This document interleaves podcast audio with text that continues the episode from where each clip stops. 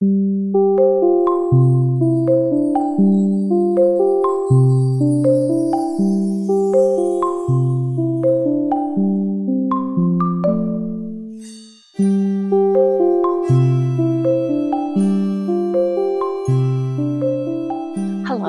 I'm Dr. Kay Ayre, and this is the Trauma Informed Education Podcast. As teachers, we often hear conflicting information and advice on supporting challenging students. Should we reward appropriate behaviour, or are we making students slaves to external rewards? Should we set limits on unsafe conduct, or are we re traumatising children who are already in pain? Educators are constantly under pressure to meet key performance indicators while attending to children with complex difficulties. Often desperate for support and wanting for skills, teachers are often left wondering how do I treat one student differently from the rest? A differentiated social emotional pedagogy lies at the heart of a trauma informed approach, with the relational safety of students forming the foundations of such practices. Today we speak with Louise Michelle Bomber. Louise is qualified as both a specialist teacher, a therapist, and a dyadic developmental psychotherapy certified practitioner.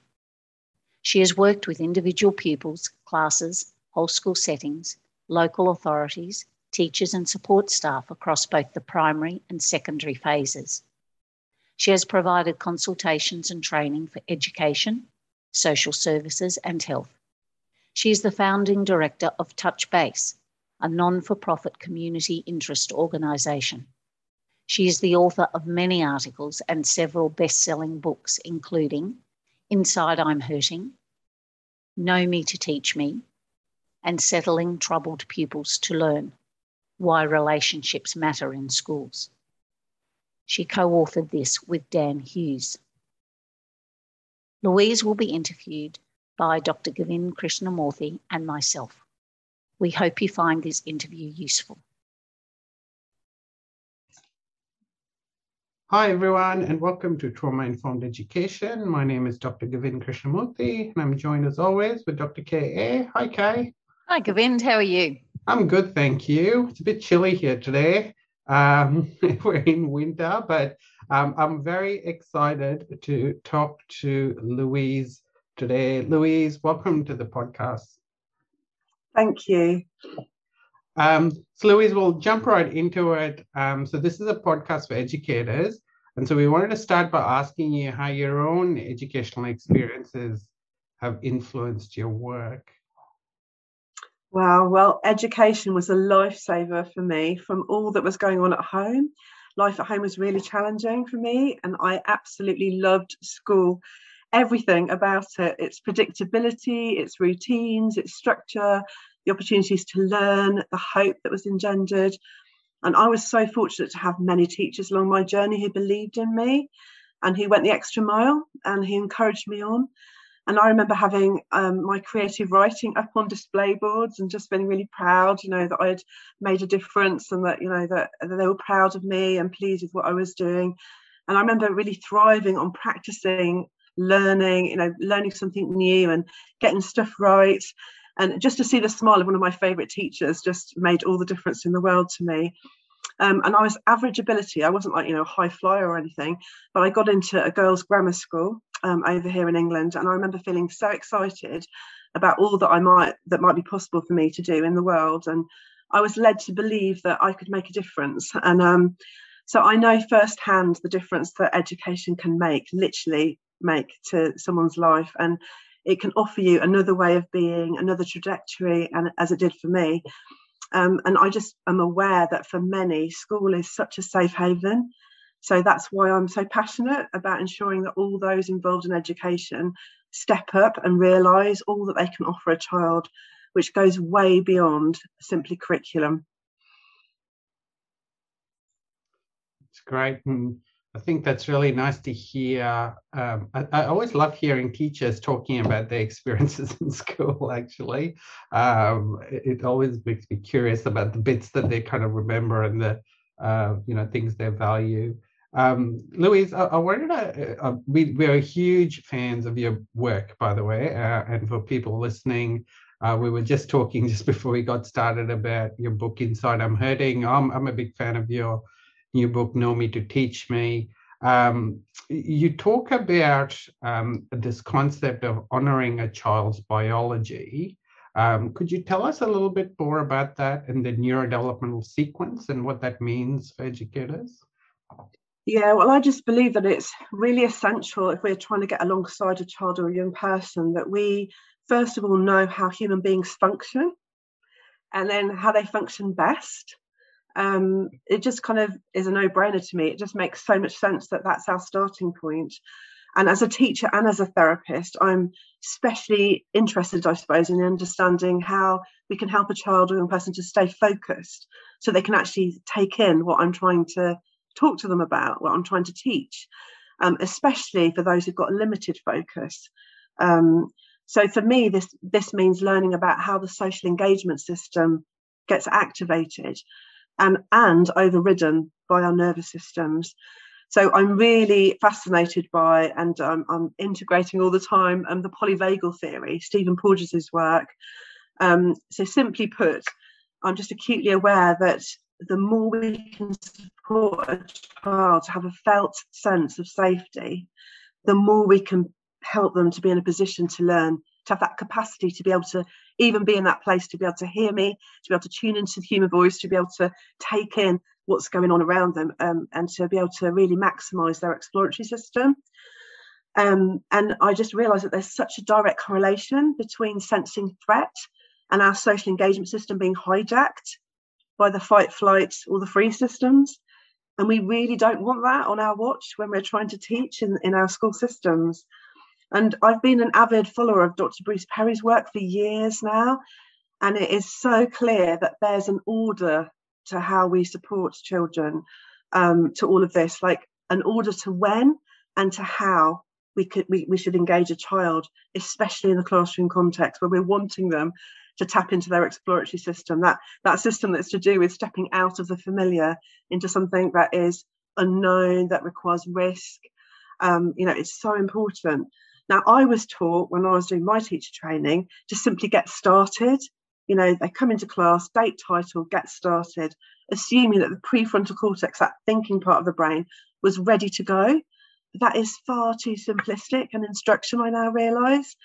And I now know that at any given time that any of us are all in one of the three nervous systems, according to Porges, and which one we're in matters as it determines where we are and how accessible we are in terms of human contact and in terms of whether we can actually use our thinking brain, our prefrontal cortex.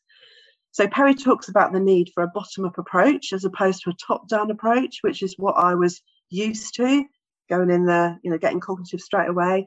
He explains the need to ensure the lower parts of the brain are quietened down first. So, for example, those children that are coming in with high levels of toxic stress, that their alarm systems need to be attended to first. They need to be quietened, to be soothed. And that the best way to access those lower parts of the brain, that kind of downstairs brain, is to go sensory, isn't to kind of be cognitive. Um, and it's he talks about the fact that it's only when we kind of access that part that we can then have access to the next floor up, so to speak, um, in terms of you know fully accessing it, that emotional limbic brain, the middle part of the brain. And then I'm aware that once we're there, um, we can then attend to that area by connecting in some way. Now, I, believe really strongly that we need to be communicating worth and value, giving that kind of sense of togetherness that we're in this together on this learning journey. Um, and we can do that in all manner of creative ways. But the message that the child is not alone.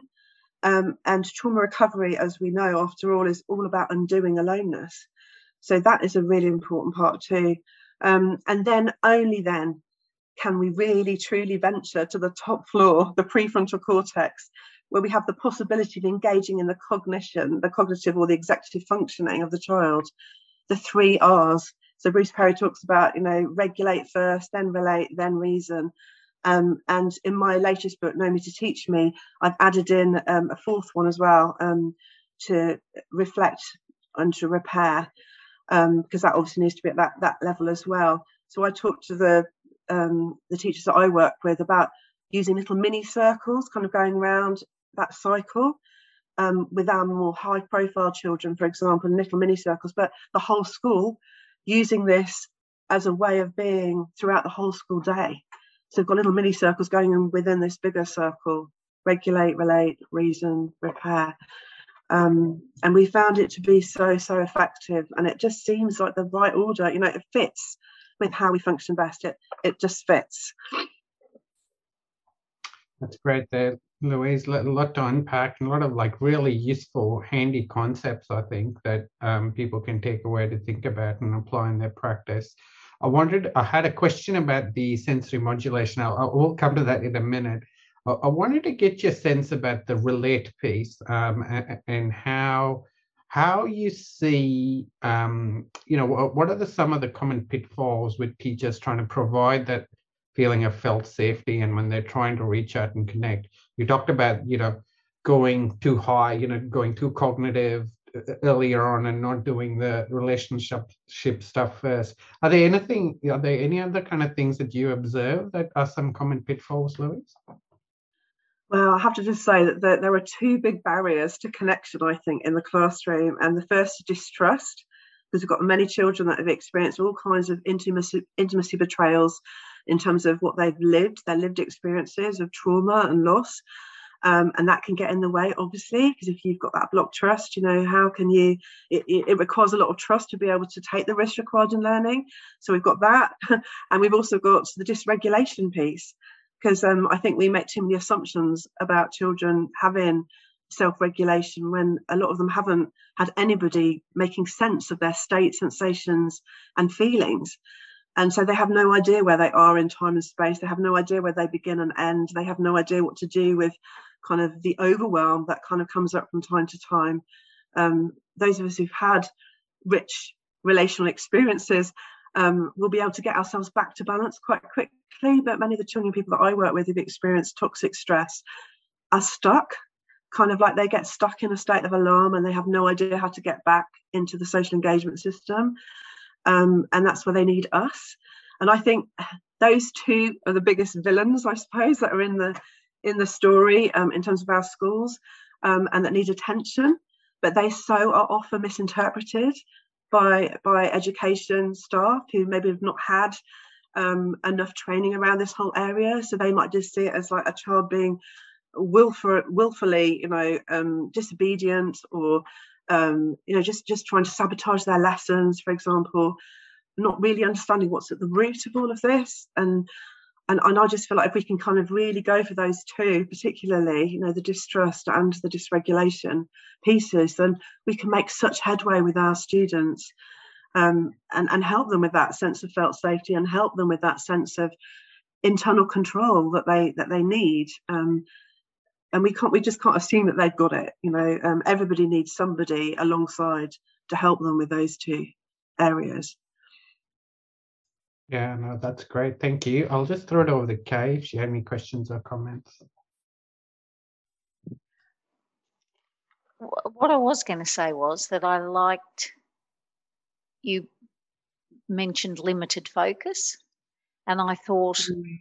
oh, that's that's a that's a much more meaningful way to express difficulties with attention because it as a behaviour person, it bothers me when I hear um, educators say, "Oh, well, the behaviour is literally just because he's just trying to get attention," or she's just.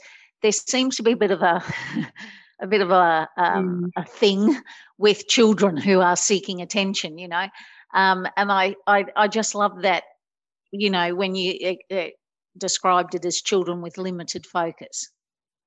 Yeah, I thought that that's yeah, I like that. Mm. Okay, they're just so hyper vigilant, aren't they? They're literally watching oh, absolutely. How yeah. on earth can they focus yes. in on Earth when there's so much else to take it in? You know, that window of, of tolerance, that window of being able to be present in the here yes. and now, being able to tune in to what I'm trying to teach, you know, whatever it might be. It's like you, mm. you know, it's easily sabotaged, isn't it? When when yes. there's so much else that they need to be mindful of in the moment. Mm. Mm. Yeah. Uh, that was quite interesting, Louise. I was thinking about the interplay between dysregulation and mistrust and and how even though we might think of it as just two things how tricky that that is sometimes to navigate as teachers to you know find that balance of how you can use a relationship and when you don't. And you know uh, and when is it uh, you know when do you when are you supporting what and where does co-regulation fit into it? And i think that that's but that's a kind of helpful way i think for teachers think about you know the two villains as you'd call it um, being played out. One of the things we're seeing more and more is these sensory modulation type of interventions louise. And i suppose um, because kay and i do a lot of work with schools we you sort of see it being used well thoughtfully and there are times where you know it, it's kind of being used out of real desperation really because it, you know you've seen an instagram post or you know you've seen something on teachers pay teachers and you think well this uh, surely this must sort of help somehow. Well, what is your sense of how those sensory modulation um, kind of tools can be used thoughtfully do you think in the classroom? It has to the relationship has to come first. So everything has to be done in the context of relationship um, it can't, and, and also it can't just be like a discrete provision, which I've seen here, like in England as well. Literally, child being sent off to go and do something um, over there. Um, it all needs to be integrated. I think our children really need us to be providing that integrated piece, that integrative piece. So I talk about flexi support, for example. I talk about the fact that we need to, at any given moment, move between kind of talking, using words, and going sensory. Um, we've got to be able to just stop stop ourselves rather than being you know i remember daniel siegel talking about you know we need to be consistent but not rigid. And i think there's there's something we need to offer here in terms of our way of being um, as members of staff. Um, and and there are children out there who are because of block trust they are very resistant to relationship. And so yes they, that is the trickiest kind of ground to navigate when you you can see they need some help with their regulation but they're also kind of like really resistant to doing anything with us um, and so in those situations, and I've had to do this myself, um, I have to say, um, in the therapy room or out in a school, um, it, what we have to do is literally we have to do it ourselves. We have to do what we might need for our own regulation because make the most of the fact we can download calm into others through the use of mirror neurons. So, so I really encourage our staff to, to carry around their own kind of bits and pieces in calm purses, calm bags, um, or little pencil cases, you know, with bits and pieces in, where they actually will co-model regulation um, for themselves. So they really, I say, focus on your own breathing, focus on your own grounding, do whatever you need to do to kind of stay calm. Make it explicit, so use bits and pieces so it's obvious in front of the child that you're, you know, you are doing something. You don't have to go into into any explanation as to why, but just literally just like I'm just going to do this right now. Um, in fact, the less words, the better. um, and so we found that that is a really helpful way of kind of of supporting another is really focusing in on the teacher's own regulation needs um, particularly at those points where you get you know that kind of crescendo going on where it could actually be a recipe for disaster if both are dysregulated um, and i'm i'm a, a strong believer of having bits and pieces readily available. So, so we use calm boxes and calm purses for the pupils themselves. We have lots of little bits and pieces like that just take two minutes, so you don't necessarily have to go out of the space. Um, but we might practice it somewhere else, you know, away from everybody else, and just see what kind of bits and pieces might work for this one because it's going to be different to the next. So a lot of it is about practicing the art of attunement, isn't it? And kind of you know watching how they respond um, before during and after does it actually help or does it actually make things worse? And i talk to the children and young people about it themselves like let's let's be sensory detectives you know let's let's check some of this out and experiment and see what's helpful and what's not. And then they end up with their own personalized little bag or box um, that they can just use from time to time. With the older ones who are more self-conscious I, I do get them to have bits and pieces in their pockets or in their pencil cases, which it's a bit more subtle because obviously they are very conscious of their peers. Um, but again, we practice in other spaces together with grown-ups, you know, with the education staff. Um, and we also encourage um, sensory breaks, which are longer, 15, 20 minutes, which might be outside the classroom, which might, I, am a strong believer of using um, kind of like PE equipment, physical kind of equipment like rowers and upright bikes and jogging on the spot, all that kind of thing, or the plank, you know, um, some of the education staff love me because I'm literally like, come on, let's let's do this or let's do that And even if the young person doesn't join in, we do it. So we have we need staff, you know, that are up for giving all of this a go, I suppose, not saying, well, we're going to leave it over to the PE teacher or leave it to that person, the OT. I mean, all of these people are really helpful in terms of their roles and responsibilities, but I think we can add in to our tool banks ourselves and, and a lot of this is to do with us knowing our own nervous systems and knowing how they work so that we can then pass it on, maybe lead regulators, so to speak. So we need to get very good at um, yeah, being stress regulators for ourselves so that we can then be lead stress, stress regulators for children. And, and we also get outside quite a lot whenever we can at any opportunity. There's something very therapeutic and grounding work in the land. So even if you've got a bit of wasteland by the school, it's just like, let's go and dig it. Let's go and do something with that. Because, you know, just 10 minutes here, 15 minutes there, it can make all the difference in the world. Um, so yeah, being creative. That's really um, interesting the way you describe that, Louise, because I think before we give the kids any of these sensory modulation, it's helpful for the teachers to use it on their own, just to you know, just to have a sense of how it actually works. But the other sort of thing that you know that I sort of realized as you were talking is to realize that just those strategies themselves isn't enough. That you have to do that in the context of feeling supported in a school environment amongst your peers and the relationships there as well. And I think that sort of an, is an interesting point of reflection for teachers, I think, because then you realize how the child needs that too, that they need those that environment, relational environment that supports mm-hmm. that. Yeah, if all of this is about stress regulation, then we know that yeah. increasing familiarity decreases stress. So yeah, no, that's yeah. great. I had a question for you about the attunement piece you were talking about there. Um, one of the common things we hear, and, and this is a very real dilemma, I think, for teachers, is the sense of, you know, I just don't have just the one child to be attuned to. I have many children.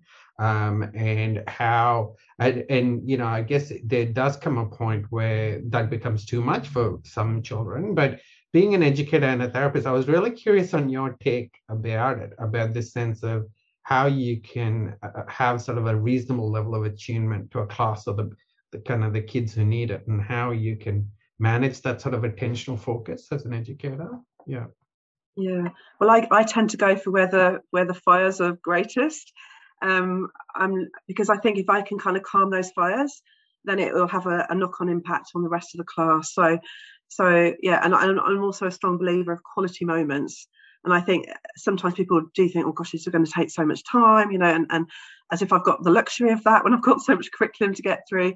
But you know just a moment here a moment there of, of me being completely present um, being able to be physically and emotionally present attentive attuned and responsive in a moment can again just make such a difference. So it, it is literally the one by one but picking out the ones that I think I need to go for in this particular lesson, um, the ones that I need to keep my eye on, the ones that I need to be ensuring are, are still with me, um, can really, really make a difference. And if I have a class of a lot of children who have come from an environment of toxic stress, well, that to me um, it, it, it literally indicates I need to have more adults in the room and I don't think we've got like over here in England anyway we haven't got the ratio right at all um, and I'm always constantly trying to think of creative ways of how we get more adults in the room so that so that we, we build up that ratio because because we know don't we that you know we need to surround that with that relational buffering with that with somebody to practice all of this with um, and it is really difficult 1 to 30 32 35 I don't know what the numbers are there um, it, it's really, really difficult to be able to notice the subtle cues that we do need to be able to tune into. So particularly you've got a class of, for over here, we would have a maybe a pupil referral unit where many of the children had experienced toxic stress, had all come from very traumatic backgrounds um, in the room together, then obviously that's a lot more problematic. And um, I don't think that should ever just be one one person standing there. Um, but but even still, the principle is go for where the, the fires are greatest. Thanks, Louise. That's brilliantly practical and insightful. Thank you for that. Um, I wanted to ask you, I was thinking about how you were talking about, you know, children getting dysregulated. And I think one of the kind of key triggers around that, uh, particularly the kids have had a bit of a tough time outside of school, is um, feelings of shame. And especially when you're talking and helping them think through um, you know things that have happened for them or things that they've kind of done in the school school environment that's not so good um, how do you uh, can you tell us about how you think about that process of reflecting with the students and not to kind of provoke feelings of shame in them well, first of all, I think we earn the right to get into those kind of conversations. So it shouldn't just be any old member of staff or somebody that's in a senior leadership role, for example, just because something's kicked off or, um, or there's been some kind of relational rupture, which often, unfortunately, is the case. Somebody come, kind of comes in who the child has no relationship with at all um, and they kind of exert power and authority and control in the situation, and that can exacerbate the situation. And yeah, sometimes we might we might get some compliance, but that's literally all it is. It's not the child hasn't actually learned from that experience. So I'm a strong believer of keeping fear low and particularly shame and stress low, seeing myself as being the lead regulator in all of that. Um, and so, first of all, it needs to be somebody that is familiar, who's got a connection already, that has those kind of conversations. And then, secondly, choosing the timing of when you have them. Um, it's not appropriate, even though I was taught this at teacher training, to kind of go straight in there and nip it in the bud. It's it's not. It, um, it's about making sure that you've got that window of focus. Um, so I would first want to go around the circle again. So I'd regulate, relate, and then get into that. And it would be, I'd have to choose as well with limited language what my golden nugget was going to be. What was I going to drop in? That was my teaching point um, you know, so so not long lectures or anything like that, but literally just getting straight to the point and and encouraging um, a collaborative space together where we can both be curious. And a, and a phrase that I use a lot in my work is help me to understand. And and that is like using non-shaming language and it invites curiosity from the student themselves and that's where I want to go because quite often I've got a very different interpretation of why something might have happened but when I allow that child or young person the space to start wondering themselves about it, we can sometimes get very a very different angle. If we if we press pause for long enough, we can we can then find out their motives and their intentions, and it's sometimes very very different. And I don't think we always allow that space um, in school either. So it's protecting the space to to have some to engage in some active listening. Um, and and that is what I think. If the child feels that that mutual respect going on, they're more likely to be able to then listen. They're more uh, more likely to be able to engage in in what we need to do, which is that reflective piece, the reflective dialoguing that needs to go on between us. Yeah, that's great. Thanks, Louise. I'll just throw it over to Kay to see if she had any thoughts or comments about that. There we go. I'm. I guess I was just thinking about um, the terminology that you use is so relatable. Like I loved how you said, you know, download calm and, you know, and you can, you know, put it on pause sort of thing. I think that makes it really real to teachers. It, it, you can, the the terminology that we use makes it really accessible. When somebody says, "Now, hang on a minute," you know, we can't have two lids flipped here because it's not going to be helpful. So you need to download Calm before you step into that situation. And what does that look like for you? And I found that um, conversation really inspiring in that as classroom teachers, we explicitly think aloud for, for our academic and our curriculum teaching, we we teach children by thinking aloud what we do when we come to a word we don't know, when we can't work out how many numbers we need or whatever it is. But we tend to shy away from that when it comes to social emotional things, and the power of that um, can't be underestimated when you actually do it because it's it's one of those really um, uh, sort of mysterious, unseen notions, isn't it? That needs to have mm. something, a face to it. So, and physical things, like you said. And I remember being, you know, so, so anxious when I first became a deputy principal to take assembly or parade or the whole school assembly. And it was a little thing. Principal said to me, Okay, you know what I do to keep myself calm? I keep a paperclip in my pocket so I can fiddle with it and the fiddling inside my pocket just helps me to calm down. It might work for you, it might not. And I just thought, oh my goodness, there's a strategy that I could use, or I could think of my own strategy. And mm. I mean, he was none the wiser that that made such an impact, that mere sentence. And I just think how powerful it is for a child who's sitting there probably thinking, you know, push, push, push. I don't want to do this. Why should I? I'm I'm going to pretend I don't care. And yet, oh, okay, so that teacher's got her stuff, and oh, that's what she does. It's so yeah, I just really I think mm. that's that's wonderful. As a from a classroom teacher's point of view, that sort of modeling, we model how to read silently, we model how to do all this stuff, but we don't model strategies for our own emotions and make it okay that that's what people do. So it's thank so you. I thought that was great. thank you, Kay, because I think I think yeah, the whole the whole part of, of making this explicit, that which is normally not said, making it explicit. Um, and I think we should we should get into these conversations much much earlier. We should be using all these strategies ourselves much earlier when they're so young, because over here in England we don't tend to talk about stress or even mention it or talk about any kind of strategies to do with stress until they're about to do their exams at like 15, 16.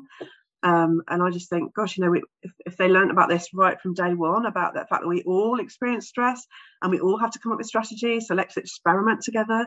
You know, if, if that was just a bit more open, I think that could make a massive difference in our schools. Thanks, Louise. I, I, I, loved what you said about earning the right and getting the permission to be able to have those conversations, um, which is just like a wonderful way to think about safety and and and, and a democratic way to think about how things happen at school. Um, and it reminded me of a conversation I was having with a principal recently who was trying to think of some consequences of a of a young boy who had misbehaved at school and he was he didn't want to do what we call like a suspension which is sending the child home and not allowing them to come back. He wanted to do this thing called an in-school suspension, where you're keeping them at school doing different things. And um, you know, we were trying to kind of brainstorm what that could actually look like. How could it be sort of related to what he had done, what the consequences might be, and uh, how he could kind of repair and kind of reconnect with the school community somehow. Uh, what are your thoughts about consequences and that repair and reconnect piece, do you think? well, something I think is really important that they do whatever it is together with us, not on their own. It's not uh, us sitting over here watching them do whatever it is that they need to do. Um, I think the piece that's really important is the kind of the togetherness, that them experiencing us as fellow travellers in the world, not as those who are wanting to exert power, power, authority, or being experienced as those who tap into the fear system that they've got. Um, many of the children that I work with, particularly who've experienced trauma and loss, have have had many experiences of adults misusing power, authority, and control. And so I feel like one of our main jobs in all of this is to surprise their brains and to come at this in a really different way. So what have they not had much of or not had at all? Um, probably somebody being gentle with their strength and strong with their gentleness. Um, you know, so so it's about me thinking about that first of all um, and co-modeling kind of cooperation and i think it's about us leading the way as well not necessarily saying what do you think you need to do to put this right it'll be about us maybe facilitating kind of creative opportunities for them but i also believe in natural consequences. That's quite an, an easy win um, in the school context in terms of you obviously just can't manage this right now and saying that in a non-shaming way just but you will be able to like we just need to do we just need to practice this more because there will be a day when you're strong enough to be able to manage x y z. But for now we might just need to increase structure and supervision you know um, around whatever it is that's going on because you, are finding it really really tricky right now um, and yes they might be really upset by that but it's about me just holding the boundaries and seeing myself as the lead in that and making sure that i'm differentiating going back to what kay was saying the emotional social tasks and expectations rather than just curriculum. You know, I don't want to set them up to fail, so to speak. Um, so maybe they're not strong enough yet, but they soon will be. But my other favourite is using random acts of kindness. But again, together, not saying you go and do this, this, and this, but you know, what could we do? So we'll just literally just sit and think, what can we do to put a smile back on that person's face? Because they're obviously upset by what's happened. Um, obviously good to use somebody who's kind of familiar, but not necessarily the person that has been, you know, injured in whatever way. Um, and so we would think together about what could we do you know like okay you know miss potts loves flowers why don't we go and water her plants for, for the week you know you and me come on let, let's go and do that. We'll surprise her by watering the plants for a week. Literally just thinking up things like that but together. Um, and just just you know so the random acts of kindness is one of my favorites i suppose. But whatever we do i feel it needs to be respectful relational and relevant. Um, in a, in a, in a, in a time when they are in the engagement system, the social engagement system, so they can actually take it in and learn something about behaviour as a result of the interaction. It's no good if they're you know over there and they're just kind of out of body, in alarm, and we're trying to do some repair. You know, it's it's just it's just not going to we're just going to end up in a vicious cycle, and things could possibly get much much worse. Um, so yeah, we have to use the cycle again. The the you know regulate, relate, repair it's it's amazing. I was thinking of how powerful fear is. I think, and and it's almost it's such a um, I call it like the irresistible invitation to be punitive, you know, to, to use fear because it's it's such a go-to thing, and we have so much fight in it. But uh, uh, uh, that that's one of the reasons I love working with children who are a bit challenging because you know you can't you know it doesn't make sense to go there anymore, and you've got to find a different way to kind of you know look for safety and look for connection you mentioned this phrase louise um, being strong with the gentleness. I think that's such a nice way to think about um, you know how we talk to uh, teachers everybody really about building relationships with um, the kids. I was wondering if you could say something about that because i feel like part of the kind of new experience of grown-ups or any relationships we're giving the kids is this sense of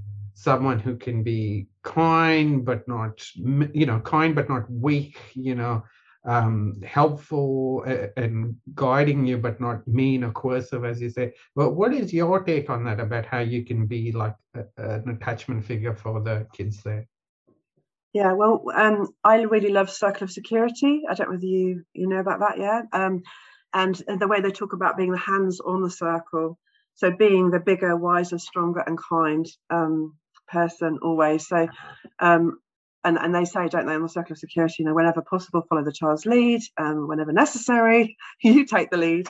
Um, and uh, that's what I integrate into my work here is is literally being being those those hands um, because at the end of the day you know i am the grown up and and i do need to, to take charge i need to lead and that's my responsibility so if something's going you know kicking off or going wrong it's i would see that more as i, I need to think about that you know what what do i need to reflect on in terms of the context? Did i set them up to fail? Did i maybe not give them enough support? You know i don't necessarily go straight to you know they need they need to know that they should not have done this this and this.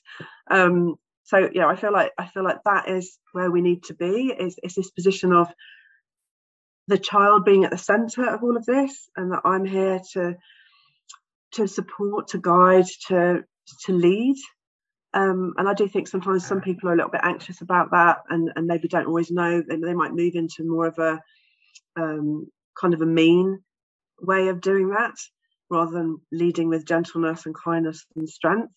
So it's about us holding our boundaries and meaning what we, we say, sticking with what we say, being consistent, but not rigid, like Daniel Siegel says. Um, yeah, being able to be flexible and move about, but but the child knowing that you know you do mean what you say and you will do what you mean and and say. So they, they start to feel safe within that, don't they, when they, they've got those those boundaries being held. Yeah, no, I was, I was interested in your observations of other teachers and their journey with this. You know, I kind of feel like you have the teacher who is who, who's probably not big on the limit setting, but who's got their own strengths and kind of being able to be, you know, warm or engaging, whatever. And then you have people who are very good with structure, but maybe sort of, you know, maybe on the colder kind of side with the kid. Uh, what is your observation of how teachers have found that balance, Louise, just with people you've worked with or teachers you've observed yourself? I think I think it's it's sometimes quite hard for certain people to have that awareness of themselves. So something that can be really helpful um, is video interaction guidance, where you literally have that playback um, of, of seeing how you are um, in different dyads with, with students. That has been such a powerful piece um, in, in our work over here. Um, if we do get a little bit stuck with something, it's just like, well, come on, let's let's just see what's working, what what does work, and when the child does connect, or when they do open up, or when they are like in that position where you feel like they are taking in what you're trying to say to them, and then building on that. So kind of catching those moments um, yeah, just like we might with families, I just think the VIG particularly is a really helpful tool for that. I don't know whether you use that where you are, um, but we found that to be really helpful. So just having somebody is like having another person alongside just watching with you, I suppose, providing that reflective space. Because we don't always we don't always do that. Or if you've not had therapy yourself, you might not necessarily engage in that reflective practice. So yes, it's another fellow traveller. I think I think all adults need to have somebody watching their backs too, and just giving that that feedback in a kind way. Um, but obviously that that also means that we need to have we need to be in a context of no blame. We need to be able to be feeling that we can trust and be alongside and and say it as it really is. You know, because that's the only way we're going to make progress here is when we can feel honest enough to share what is difficult, what is tricky in the classroom, and which dynamics we find particularly hard or which ones activate our own shark music you know which ones trigger us and where we find ourselves maybe moving more into that kind of fear fear base where we might be more likely to activate the fear system in a child um, so it's all to do with self-awareness i think Thanks, Louisa. I, I, might throw it over to Kay. I feel like she might have a few things to say about that, about training teachers. Oh, no, yeah. I, I was just thinking um, that that self reflection, it's often a case of, um, isn't it, of you don't know what you don't know, because it's such a personality trait or a characteristics of yours that until you are in that safe space or for whatever reason somebody constructively points it out to you, you think, oh wow, I, I had, you know, no idea. And my own um, out of the mouths of babes, my own children um, when they were little um, would say we'd go shopping and uh, you know whatever. And then mary would say to me you were very rude to that shop lady mummy.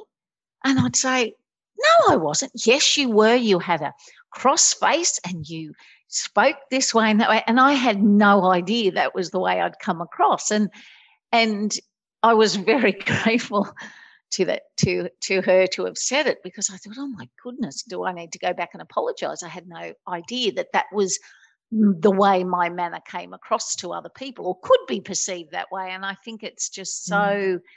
such a an important professional growth space to be in that sort of space where you have that security and and you have somebody that you trust enough to tell it the way it is and vice versa and i just think yeah it's yeah, such such an important staff culture to um, for leaders in our schools to build that felt safety in their staff for their professional growth. I think it's just critical. Mm. And you've just made me think, Kay, then about um, another, you know, a real quick win for increasing felt safety is to smile. And yes. yet, a lot of people, when they're thinking, they might have a very still face, like in our schools, or if they're you know, they've got a lot that they're carrying that they've got to try and get through the day, like, you know, trying to think of all the different classes mm. that they're managing and all the rest of it. You can see how they could easily go into a still face. Yes, and, and not, you've got that cross face or you've got that yeah. angry face. And yeah. So I always say to staff, you know, whenever you can, smile, you know, um, because it, it's an easy win. And so many of the children I work with really, really notice the smiles. Um, you know, that they'll notice when we do that. Um, and yes, they, will, they do. But obviously, we'll, we'll say about times that they don't feel comfortable at all in the classes where people have those still faces, you know. Um, and so it's really interesting. I, I, I send parent when parents go to parents' evenings and they're meeting all the different members of staff, and they know there are certain subject teachers that the child struggles with. I'm like, watch their face, see how you feel. Yes. and quite often it is because of that. It's literally is the still face. Um, and I've had children describe other staff members to me um, like if they were out on in the playground and some un, unfairness in their perception had occurred, and I'd say, but who who was the teacher? And they would always describe those characteristics if they didn't know their name. The one that's always got her arms folded, the one with the mm-hmm. um, you know, with the cross face that always stands near the, the red tree or what, you know. And it was always a description of the person by their manner, how they stood, how they looked, whether they had mm. open body language, closed body language, whether they smiled, whether they were the happy teacher or the sad one. You know, um, it's quite incredible. They definitely yeah. that's how they seem to yeah make pictures. Mm. Mm. Very good. So we were talking about parents there, Louise. Did you have any thoughts about what teachers can do to build relationships with parents and carers? Well, I encourage um, home school partnership reviews um, that we do on a weekly basis. So on a Friday afternoon, um, the key adults, who's usually over here, we have teaching assistants and mentors that might be alongside a particular pupil. They would write down any stresses or calmers they'd noticed over the week and any possible stresses for next week. And then the parent or carer would do that on a Sunday and send that in for what they've noticed themselves in their context. So we start speaking the same language. Um, using that that shared language is so so helpful in terms of stresses and calmers, and most people seem to get that. Um, most of us understand what stress is. Um, the, the trickiest bit is keeping it brief, keeping it to bullet points, keeping it like focused on literally just stress and calm because everybody wants to share everything else as well. Um, but when we start getting that shared language going, it's so, so helpful because so many of the parents and carers that I work with are longing for others to get it. Um, and those who they experience have taken the time out to really learn and to listen to how bodies and minds are impacted by trauma and loss in particular, they just feel a sense of relief. They so do. They many are exhausted from feeling the need to be translators. They've been seen as fussy parents or those who are a bit zealous. Um, and they just feel that sense of relief that their children are understood. Um, and then they feel that they can engage in their social engagement systems because they don't feel under threat anymore. Because obviously, having to fight all the time, it's literally they don't feel like they can relax or really get into proper meaningful dialogue with education staff because they're always in a, in a state of defence. Um, so, kind of, it's a no-brainer really. Is, is to literally try and find a shared language i think and to and to find that space where we actually value one another and see each other as an important part of the team and i've actually written like five little mini pocketbooks one for each member of the team and there's one for the parents called the attachment aware school series and um and it just helps everyone to be really clear about what their boundaries are you know what their roles and responsibilities are and how they all interplay as well because you kind of need to know what your bit is in the jigsaw so to speak um, so that you don't kind of step on everybody else's toes, but you also integrate well. Um, so I kind of really advocate kind of four or five people being around a child um, with different responsibilities. So if, I think if people start to feel valued and part of the team, um, and, and they feel like they've got something they can contribute to that will really help school and um, and and be part of that that dialogue, it, that can help so much. Yeah, speaking of shared stresses, I think we've had COVID, and that's kind of impacted all of us, I think, in a shared way, and particularly mm. teachers. We've had to do things in lots of different ways. What are your thoughts, Louise? How can we take care of our teachers, do you think? Um, what might be one thing we can do? Well, I think we need to be basically putting essential maintenance on the top of our list as a top priority. So meeting the regulation needs of our of our staff, and that can include anything from anything that's sensory out there you know like so i know some some staff over here have been really creative and have thought about well, you know making their staff rooms really you know really comfortable in a sensory way you know with with pictures and plants and nice smells and flowers and all that kind of thing. All of that makes a massive difference. But on top of that thinking about their relational needs and thinking about who have they got to watch their backs who have they got checking in on them on, on a on a regular basis and not wait not saying I've got an open door policy, you know where to come if you've got a problem. Like like we want for the children, literally going for them, like literally going to find them and you know and checking in with them, you know, how are you doing? Socially, emotionally, mentally, physically, on every level, how you doing, even if it's just I'll just give you a mark out of 10, you know, but just having that that connection where you can start building relationship and having that meaningful time with one another you know, if we want to be really supporting children with their regulation relationship needs, it has to start with us. We need to put our own emotional oxygen masks on first before we put them on the children. So it, those two again, I just think we need to be focusing on that really to support our teachers. Fantastic. Thank you, Louise. That was great. Um, we'll just finish off with our kind of customary last question, which is um, well, what are you kind of curious about in your work at the moment? How toxic stress impacts your body as well as your mind. So I'm really interested in Dr. Gabor Mate's work. Um, and and just seeing all the links in terms of what goes on with adults when they haven't had their regulation and relationship needs met adequately and they've not had that good enough care they've not had anyone getting alongside um, and and then what can happen um, at the end and, and all of his work around addiction and the, the connection between childhood adversity and addiction um, I think we've got a lot to learn from about bringing all of this together and so that we can actually bring some more weight I suppose to how important it is what we what we do in our schools how we get alongside those who are hurting how we actually provide that context for them to thrive not merely survive um, so that they don't have to go on as adults just self-medicating doing whatever they can to try and soothe all of that that is inside so they can actually realize that it's not a problem with them but that it's something that has happened that their bodies have done a really good job of trying to support them through. You know they, they deserve a, a, medal some of them for having come this far and they're still alive you know um, for, for realizing it's a heroic defense as Porges talks about. And so that they need to then think about well, what can i do to adapt? What can i do to support myself to be able to to live well to be able to function to be able to have relationships to be able to hold down a job you know um, and all of that i just think we are in a, such an amazing privileged position as educators to make such a difference for their future trajectory into adulthood. And we need to see ourselves as part of that journey much more than I think we do. That's great. Thank you so much, Louise. Lots of uh, practical ideas. That was inspiring note to sort of finish on. Um, was there any um, resources, a website, or contact information you wanted to share with people who want, might want to get in touch with you?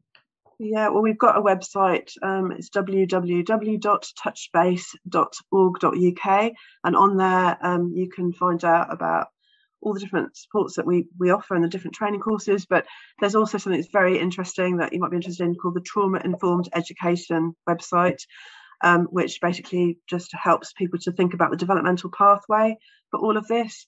Um, so it's not just around learning about um, what this is all about and how toxic stress impacts bodies and minds, but also thinking about how to be in terms of how we are around children. So there's a lovely pathway uh, following Theraplay level one and DDP level one. It all kind of like comes together and integrates so that um, people can go on and keep on adding in to their ways of being um, so they can really get alongside hurting children. That's great. Um, I'll, I'll just um, throw it over to Kay in a minute. Um, I, I, just want to mention your books as well. I think Inside I'm Hurting and Know Me to Teach Me. We'll put little links on our um, website to those with the um, podcast as well. Kay, did you have any final thoughts or comments? No, only thank you very much. It was wonderful. Thank you for inviting me. No worries. Thank you, Louise. I hope we can keep in touch. Mm. That was our interview with Louise Michelle Bomber. To access the resources discussed in the interview and to learn more about trauma informed education, visit www.tipbs.com. That's T I P B S.com. If you enjoyed listening to the podca- podcast, consider providing us with a rating and review on Apple Podcasts. Thanks for listening. See you next time.